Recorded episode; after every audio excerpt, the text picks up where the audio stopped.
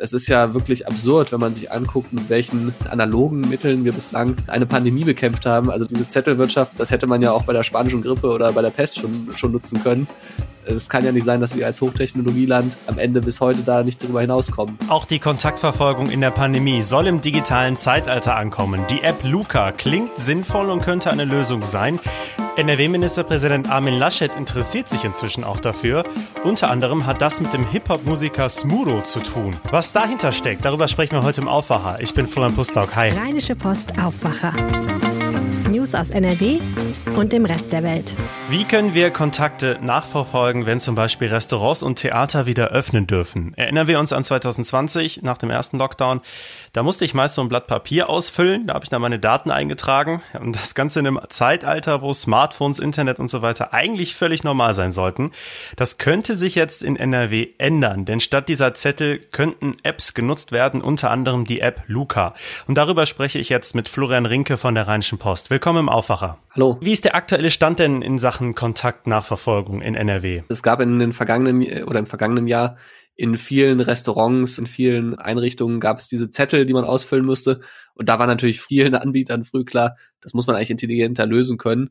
Und da haben sich im letzten Jahr schon relativ viele Angebote entwickelt, auch aus NRW heraus, die das eigentlich digitalisiert haben. Also die dann auf äh, QR-Codes gesetzt haben, die beispielsweise auf dem Tisch im Restaurant äh, klebten oder kleben und dann äh, geht man halt hin, scannt das mit dem Smartphone, dann öffnet sich im Browser des Smartphones eine Seite, man trägt seine Kontaktdaten ein und ist dann sozusagen erfasst, digital erfasst, so dass der Gastronom am Ende, wenn er angefragt wird vom Gesundheitsamt, äh, weil sich jemand angesteckt hat oder ein Infizierter im Restaurant war, eigentlich nur noch eine Excel-Tabelle schicken muss. Das war so im letzten Jahr der Stand der Technik und die Luca-App, die jetzt äh, vorgestellt wurde, und im Moment so ein bisschen in aller Munde ist, äh, die will halt noch einen Schritt darüber hinausgehen und noch mehr Technologie einsetzen zur Bekämpfung oder zur Kontaktnachverfolgung. Hm, was kann Luca denn genau? Was kann die besser als diese QR-Codes am Platz? Ja, also erstmal ist sie unterschiedlich. Das heißt, also sie setzt auch auf einen QR-Code. Das heißt, man installiert sich die App auf dem Smartphone und in dieser App wird jede Minute ein neuer QR-Code generiert. Das heißt, man hat nicht den einen QR-Code, mit dem man sich permanent bewegt. So soll verhindert werden, dass Bewegungsprofile erstellt werden können und dann checkt sozusagen der Gastronom, scannt dann diesen QR-Code, damit ist man dann eingeloggt im, im Restaurant. Ja, wenn man das Restaurant verlässt, wird man halt wieder ausgeloggt. Und das Gesundheitsamt, da ist diese App quasi, die ganze Technologie dahinter, ist direkt am Gesundheitsamt angedockt über Schnittstellen.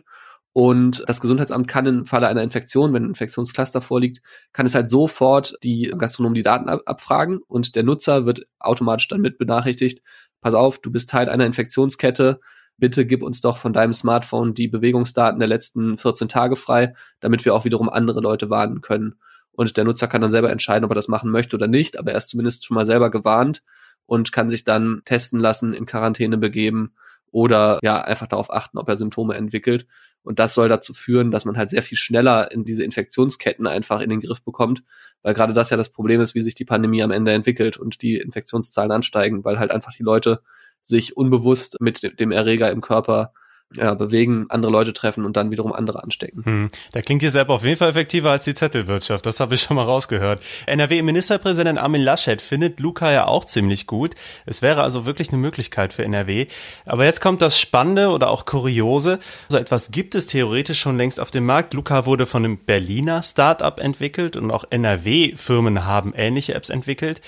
Warum setzt Laschet jetzt trotzdem auf Luca? Und was hat Smudo von Fanta 4 damit zu tun, um das schon mal anzureißen? Ja, ja, genau. Also das ist so ein bisschen die Kritik, die es jetzt äh, in den letzten Tagen aus der Digitalwirtschaft in NRW oder auch darüber hinaus gab. So nach dem Motto, kaum ist Smudo bei so einer Präsentation dabei, schon wenden sich die Politiker da einer neuen App zu.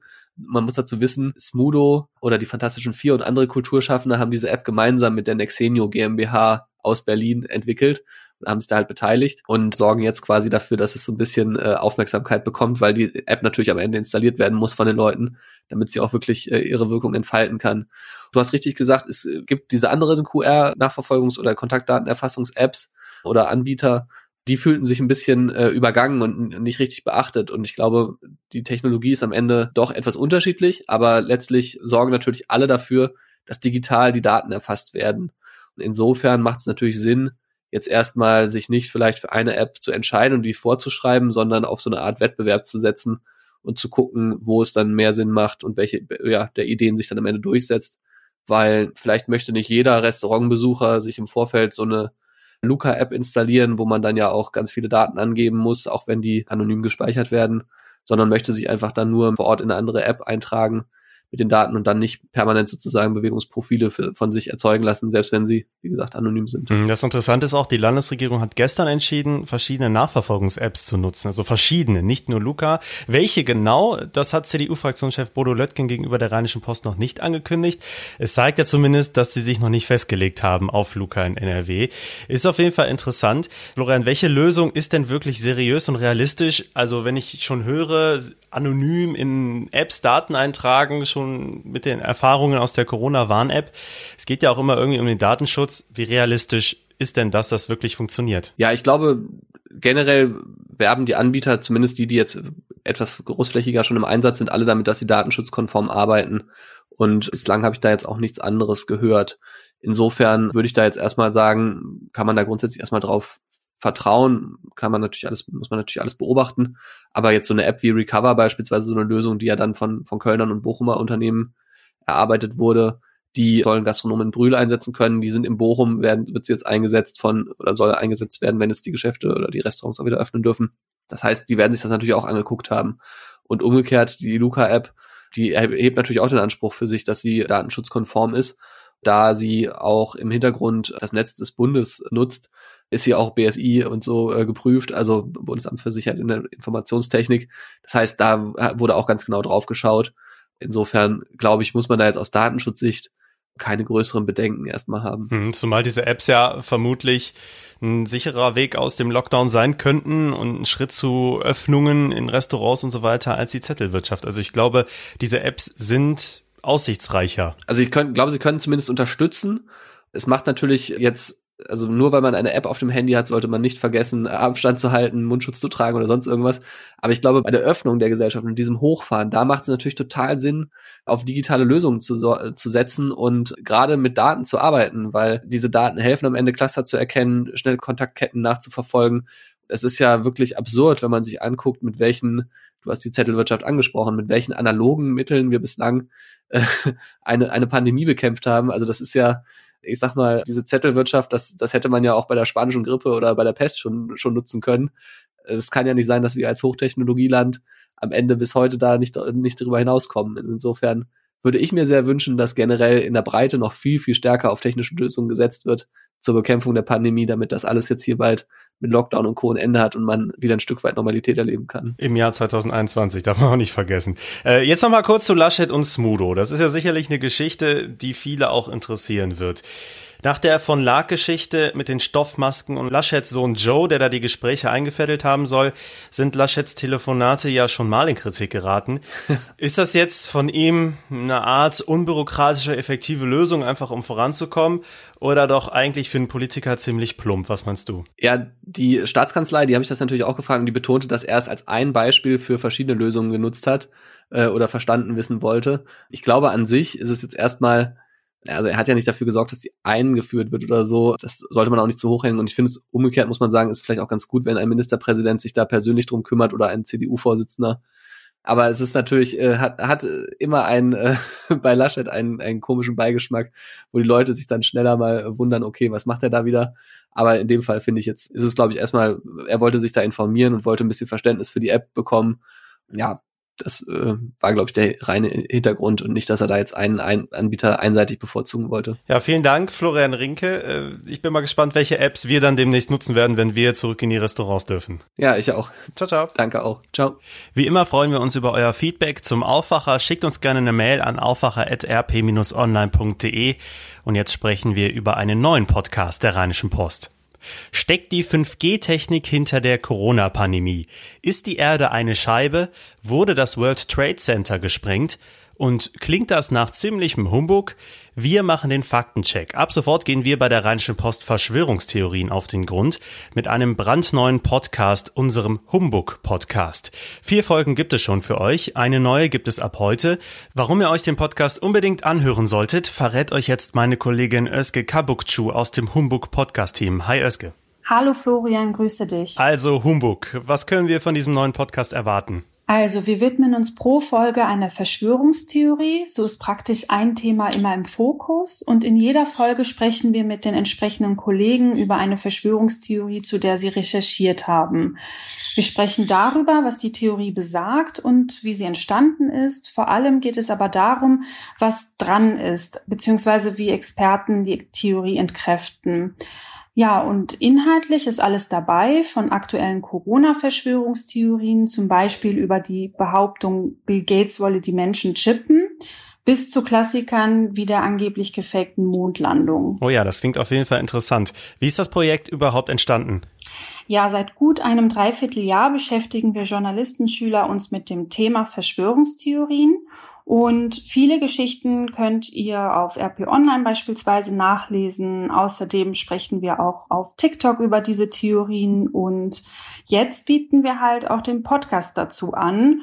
Und wir wollen vor allen Dingen viele Leute auf unterschiedlichen Kanälen erreichen, weil wir das Thema für sehr wichtig halten und mit unserer Arbeit dazu auch beitragen möchten, dass sich Verschwörungstheorien nicht einfach so verbreiten. Und warum ist das Ganze euch so wichtig? Ja, gerade jetzt während der Pandemie sind Verschwörungstheorien ja ziemlich präsent und in Krisenzeiten kommen dann schnell solche Theorien auf, die einfache Antworten auf komplizierte Fragen bieten.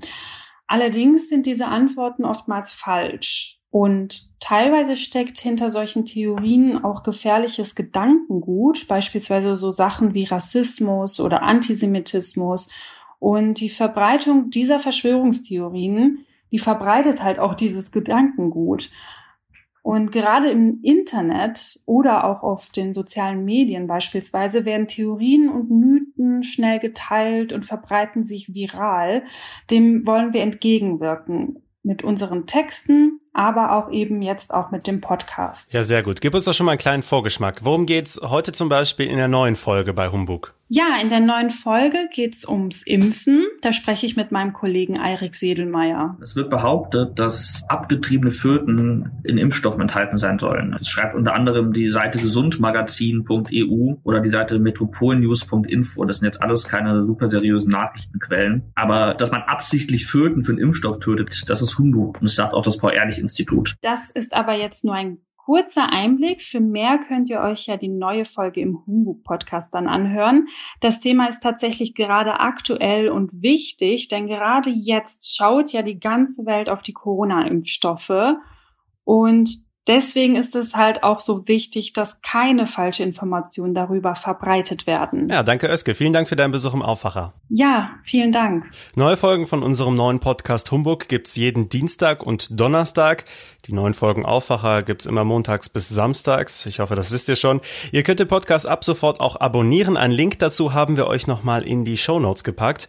Hört auch gerne gleich nach dem Aufwacher direkt mal bei Humbug rein und erzählt euch gerne euren Freunden davon. Jetzt kommen wir zu den Meldungen aus der Landeshauptstadt von meinen Kollegen bei Antenne Düsseldorf. Hallo. Hallo und schönen guten Morgen. Ich bin Philipp Klees und das sind unsere Themen an diesem Donnerstag. Die Rheinbahn bekommt an immer mehr Stellen in der Stadt Vorfahrt. Heute starten am Karl-Mostarz-Platz in Pempelfort Arbeiten an einer Ampelanlage. Diese Arbeiten sorgen dafür, dass Autos dort auch ohne Ampelschaltung im Stau stehen werden. Die Arbeiten laufen seit 6 Uhr und dauern bis zum Nachmittag. An der Kreuzung ist die Ampel für einige Stunden abgeschaltet, um sie neu zu programmieren. Dafür sind eben teilweise Spuren gesperrt. Außerdem können Autofahrer am Ende der Moltke Straße jeweils nur nach rechts abbiegen. Auf der Derendorfer und Schlossstraße kann nur geradeaus und nach rechts gefahren werden. Nach der Umstellung soll die Straßenbahnlinie 704 dort schneller von A nach B kommen. Die Kosten für den Umbau belaufen sich auf ca. 210.000 Euro. Die Stadt stellt nach und nach viele Ampeln um, sodass die Busse und Bahnen Vorfahrt bekommen. Schon knapp vier Monate lähmt der Lockdown die vielen Sportvereine in unserer Stadt. Während die Profisportler trainieren und spielen dürfen, herrscht in Düsseldorf in Sachen Freizeitsport nahezu Stillstand. Einige Vereine bekommen mittlerweile arge Probleme, weil Mitglieder davonlaufen. Durch die Corona-Pandemie haben einige Sportvereine in unserer Stadt mit sinkenden Mitgliederzahlen zu kämpfen. Das hat eine Antenne Düsseldorf-Recherche ergeben und das hat uns auch eine Sprecherin des Stadtsportbundes bestätigt. Landesweit betrachtet zeichnet sich jedoch nur ein Mitgliederschwund von zwei bis drei Prozent ab. Die komplette Statistik sei laut Landessportbund allerdings erst Mitte März ausgewertet. Die zuletzt angekündigten Lockerungen für den Breiten- und Amateursport begrüßt der Landessportbund. Allerdings wird hier ein Stufenmodell für weitere Lockerungen gefordert. Hier seien Sportangebote unter freiem Himmel ein erster Schritt. Ende des Monats soll der Aufbau für die Stadtstrände beginnen. Wann sie allerdings eröffnen werden, ist weiter abhängig von der Corona-Lage. Geplant sei, schrittweise zu öffnen, wenn es die Situation erlaube, heißt es von den Organisatoren. Angedacht sei zunächst ein To-Go-Angebot für Spaziergänger. Man habe die Stadtstrände an der Rhein-Kniebrücke und am Robert-Lehr-Ufer zudem umgestaltet. Dort soll es in Zukunft einheitliche Food-Container geben und ein neues Essensangebot. Durch zusätzliche Getränkeausgaben sollen Warteschlangen verkürzt und Abstände besser eingehalten werden. In diesem Jahr soll auch der dritte Stadtstrand an der Oberkassler Brücke in Betrieb gehen. Hier bekommen die Gäste besonders Kunst und Kultur geboten.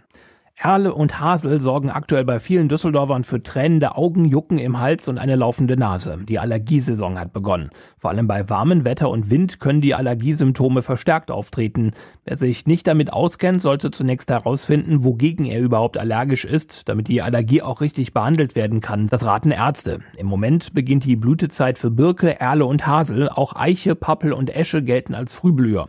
Um sich zu schützen, sollte früh am Morgen gelüftet werden, Haare vor dem Schlafengehen gewaschen und die Kleidung nicht im Schlafzimmer gewechselt werden, damit die Pollen nicht an der Bettwäsche kleben bleiben. Die Antenne Düsseldorf Nachrichten nicht nur im Radio und hier im Aufwacher Podcast, sondern rund um die Uhr auch online auf unserer Homepage antennedüsseldorf.de. Und diese Themen könnt ihr heute auch noch verfolgen. Die Erwartungen an die Deutsche Bischofskonferenz sind derzeit besonders hoch. Heute endet die Vollversammlung, die rein digital stattgefunden hat. Zum Abschluss wird es in Bonn eine Pressekonferenz geben, wo die Ergebnisse der Versammlung vorgestellt werden. Vor allem Eltern werden heute gespannt den Familienausschuss im Landtag verfolgen. Da berichtet die NRW-Regierung, wie der Kita-Betrieb derzeit läuft, ob weitere Elternbeiträge erlassen werden und ob es weitere Entlastungen geben könnte. NRW-Wirtschaftsminister Andreas Pinkwart stellt am späten Mittag neue Ideen vor, um künstliche Intelligenz vermehrt in Krankenhäusern zu nutzen. Bei der Online-PK sind dafür auch Vertreter der Unikliniken Bonn und Essen dabei. Der Bayer-Konzern stellt heute in Leverkusen seine Jahreszahlen vor. Es geht hierbei sicherlich auch um die Folgen der Corona-Pandemie, aber zum Beispiel auch weiter um die Folgen der Glyphosat-Übernahme. Bayer will den Rechtsstreit in den USA inzwischen abhaken. Im Mordprozess gegen eine Erzieherin in Mönchengladbach könnte es heute die Plädoyers geben. Der jungen Frau wird vorgeworfen, in einer Kita in Viersen einem Kleinkind die Luft abgedrückt zu haben, sodass es später starb. Ihr werden acht weitere Misshandlungsfälle vorgeworfen. Für Bayer Leverkusen geht es heute um den Einzug ins Europa League Achtelfinale. Im Rückspiel geht es um 21 Uhr gegen Young Boys Bern. Das Hinspiel in der Schweiz verlor Bayer mit 3 zu 4. Um 18.55 Uhr spielt außerdem die TSG Hoffenheim gegen den norwegischen Club Molde FK. Das Hinspiel endete 3 zu 3. Heute gibt's nochmal richtiges Frühlingswetter mit viel Sonne und Temperaturen bis 19 Grad. Vielleicht könnt ihr euch ja draußen mal bei dem Spaziergang unseren neuen Podcast Humbug anhören, den wir euch vorgestellt haben. Oder wie immer den Aufwacher natürlich. Ab morgen wird's dann wieder ungemütlicher. Bis 10 Grad sind nur noch drin. Dazu kann es immer wieder regnen und es wird insgesamt grau. Das Wochenende wird zunächst angenehmer, zumindest kommt die Sonne wieder durch. Danach zieht es sich aber wieder zu und es bleibt auch unter 10 Grad. Nachts ist stellenweise wieder Frost möglich. Das war der Aufwacher am Donnerstag, den 25. Februar. Ich hoffe, es hat euch gefallen. Ich bin Florian Pustlack und wünsche euch jetzt noch einen schönen Tag. Ciao. Mehr Nachrichten aus NRW gibt's jederzeit auf RP Online. rp-online.de